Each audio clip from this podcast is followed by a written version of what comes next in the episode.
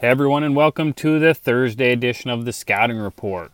If you have not had a chance to check out yesterday's Wednesday special, I highly recommend you do so. Neil Stratton was on and talked about Inside the League, the College Gridiron Showcase, and just football in general. If you have not listened or checked out his website, I recommend doing both. That's InsideTheLeague.com or find him on Twitter at Inside the League. Excited for next Wednesday's special as well. We'll have another guest on talking prospects, all star games. Stay tuned for more information on that. As always, like, subscribe, and share this podcast wherever you are listening. Help it become the number one rated scouting podcast out there. Find me at Right Step ADV. Let me know what players and content you would like to hear next. 2022 is, film is rolling in, so let's get to this week's report we're going to be looking at running back Travis Dye out of USC, Southern California a four year career at one of their conference foes. Travis is now in his first season at USC. Uh, was a three star recruit as part of the Oregon 2018 class. Travis had, Travis had just one P5 offer out of high school. That was Oregon, which he committed to in April of 2017 as part of the early signing period. He then graduated and enrolled early at Oregon, getting to campus in January of 2018 looking at his profile, I would imagine it may be the case where there was little doubt where Travis was going to be going to school. Uh, par- probably part of the offer track for him. His older brother, Troy Dye, was already part of the Oregon roster. He was selected in the fourth round by the, Vikings in the 2020 draft. So they may have known, schools may have known, Travis may have been up front that, hey, I'm going to Oregon. That certainly would have changed the recruiting process. Either way, when he got to campus, he was ready to go. So out of high school, Travis was a very successful running back, Norco High School in Norco, California. For those not familiar with Norco, just off the 15 in California between Anaheim and San Bernardino. His 2,383 yards and 24 touchdowns as a senior earned him first team All CIF. Uh, once on campus, he didn't t- take long to get into the lineup as well. Played in all 13 games as a true freshman, saw his ro- role grow as the year went. Finally started the last two games. His 199 yards rushing on 33 carries versus Oregon State in their final regular season contest set a freshman record at Oregon.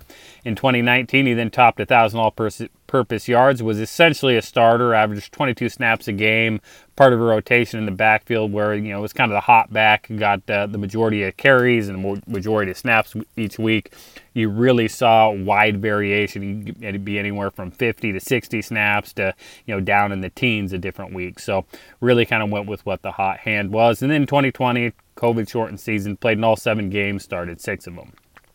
2021, final year at Oregon, he was the lead dog in the backfield, started all 14 games, rushed for 1,271 yards on 211 attempts, also caught another 46 passes for 402 yards. Very good numbers. That's a lot of production. That's a lot of touches in his final year. With the COVID redshirt possible, he chose to come back, jumped into the portal, headed south to join new head coach Lincoln Riley with the Trojans.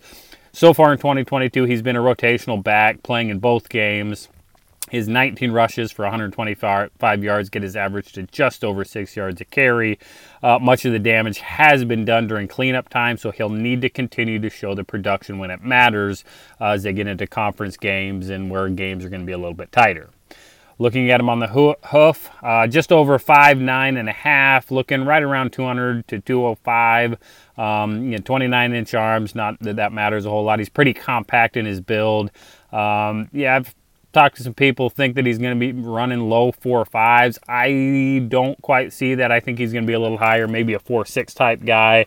Um, just sufficient speed is where you're going to be looking at for this guy. Not going to be a guy that you know you get to the outside and are expecting to run away from people, but uh, we'll uh, find out as we watch film. So, to the film, a guy that's been very similar from 21 to 22. It all makes sense as we uh, look at his strengths. First, pass protection. He does well seeing it from the backfield, attacks with good angles, and has good intent.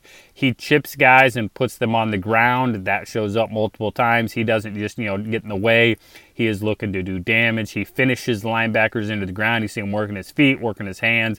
He will bury linebackers. It's really good to see. He's going to engage when he's free but he does come off and protect really well when there are late and delayed blitzers. That's one of the things I was really impressed with. He'll be locked on, uh, helping out a tackle, helping out a guard, and you see a late delay guy come. He comes off very quickly, sees it the whole way, does a good job there. His good hands in the pass game is as an outlet receiver are also an asset. We'll talk about that as we go.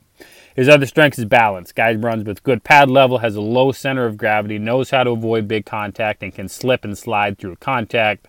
Again, he's got a good frame and a small package, knows when to play small, but he does run with good power in the short area just because, again, he's a hard guy to square up with the, with the frame and the way he runs. On the weaknesses side, explosion. This guy is a smoother than explosive runner, not going to break defenders off or explode through holes. More of a weaving downhill runner that's just going to work the seam, keep pressing vertical. Uh, he is patient. He does get right up on the heels of blockers, which is good, allows him to get through the seam. You just don't see a guy that's going to be able to put his foot in the ground when it's there and then gone. Um, you know, not, not going to be an explosive run tailback in the NFL. Also, there's just no special trait on this guy. Again, a good solid back that we'll talk about as we go. Um, but from a height, weight, speed, explosion, production standpoint, scouts, analytics, coaches, everybody that's going to want something to lean on, be like, hey, this guy is going to get better. I just I don't know if I see it. Solid numbers, sufficient, but he is who he is. I think he'll be the same player in about three or four years as he is right now in his uh, fifth year at USC. So, what do we see on film? Obviously, a running back working at USC, both from a fullback spot and in two back sets, will be uh, on either side of the quarterback. He'll work as the lead blocker. He'll seal backside runs as well as lead up on the on some toss plays. Primarily been in a shotgun-based offense throughout his career. Obviously, Oregon, lots of shotgun, lots of gun offset, maybe some dot from a pistol look, but again, he's primarily been a shotgun um, back, not a ton from a true under center dot or true downhill power offense. A sufficient athlete, good balance, plays with good pad level, just sufficient burst, speed, and explosion. Again, we talked about that. A smooth athlete. He's got a weaving style running to his game. He's going to run where he needs to, gets on the heels of blockers in the zone game, He's going to slide his way through seams when they are there. He is more slippery than powerful, but he will run through tackles with his low center of gravity. Has good lower half strength. Again, a guy that has good power with that center of gravity. Not a power back. That's, you know, for a guy with his profile, you'd love to see a little bit more thump behind his pads, but that is not him. Not a power back. He is not always going to fall forward, but he knows how to avoid head on collisions. Finds a finds positive yards as a result. Again, that's also going to help keep him healthy, which is always important for backs his size. In the passing game, as we talked about, good awareness, good uh, hands and protection. Does well in both one on ones and as a chipper and a helper when helping out those big guys up front. Good vision to see what he needs to in battles to protect the pocket. Has good hands from the backfield where he can work what I would call a limited swing and check down game just an average route runner due to his lack of explosiveness in and out of breaks. He will be better on choice routes from the backfield when split than when splitting and trying to win and from a true wide receiver alignment. Again, you're going to call this guy a running back no matter where he lines up. You can feel comfortable lining up a linebacker out on him if you split him wide. So, who are my comparisons? There were two guys immediately jumped to mind for me. First one, Austin Ekeler. Um, Austin obviously become kind of a fantasy phenom out in the Los Angeles, San Diego before that. Austin was an undrafted player out of Western Colorado, little tiny school out there. Really has become a staple of that Chargers offense, though. Right about the same size, these two guys. Biggest difference, Austin's explosiveness. Austin's got a little bit more twitch, a little bit more explosiveness. You know, hit hitting the hole once he catches the ball, getting his foot in the ground and going vertical. Um, Austin um, has better burst, like I said, but the rest of the game, you know, similar running styles. Um, Austin probably plays a little bit more upright, but again, you put smaller backs on that have some of the same traits. These guys are similar. Another one for me, Ito Smith. I was with Ito in the Falcons, fourth round pick in 2018. Spent three seasons there, bounced around a little bit until the March of 2022. Uh, currently on the streets. A neck injury in Atlanta certainly shortened shortened his career there. Um, again, guys that are about the same size, very similar running style. Now, these guys you put on the tape, and the running styles are real similar for these guys. Um, now, the biggest difference Ito was wildly productive at Southern Miss, rushed for over 4,500 yards, scored 42 rushing touchdowns So production really separates them. That was a big piece and why Ito went in the fourth round and why, you know, we'll talk about where I ultimately think Travis is going to go. Uh, but again, you talk about weaving, downhill runners, not a ton of explosion, not a ton when you're splitting them out, breaking guys off, but guys that can carry the rock and, you know, don't get squared up a whole lot. So, where do I ultimately see this player in the NFL? Well, I saw a fourth rounder. I say uh, UDFA in my comparison, so I'm going to say a seventh round grade right now.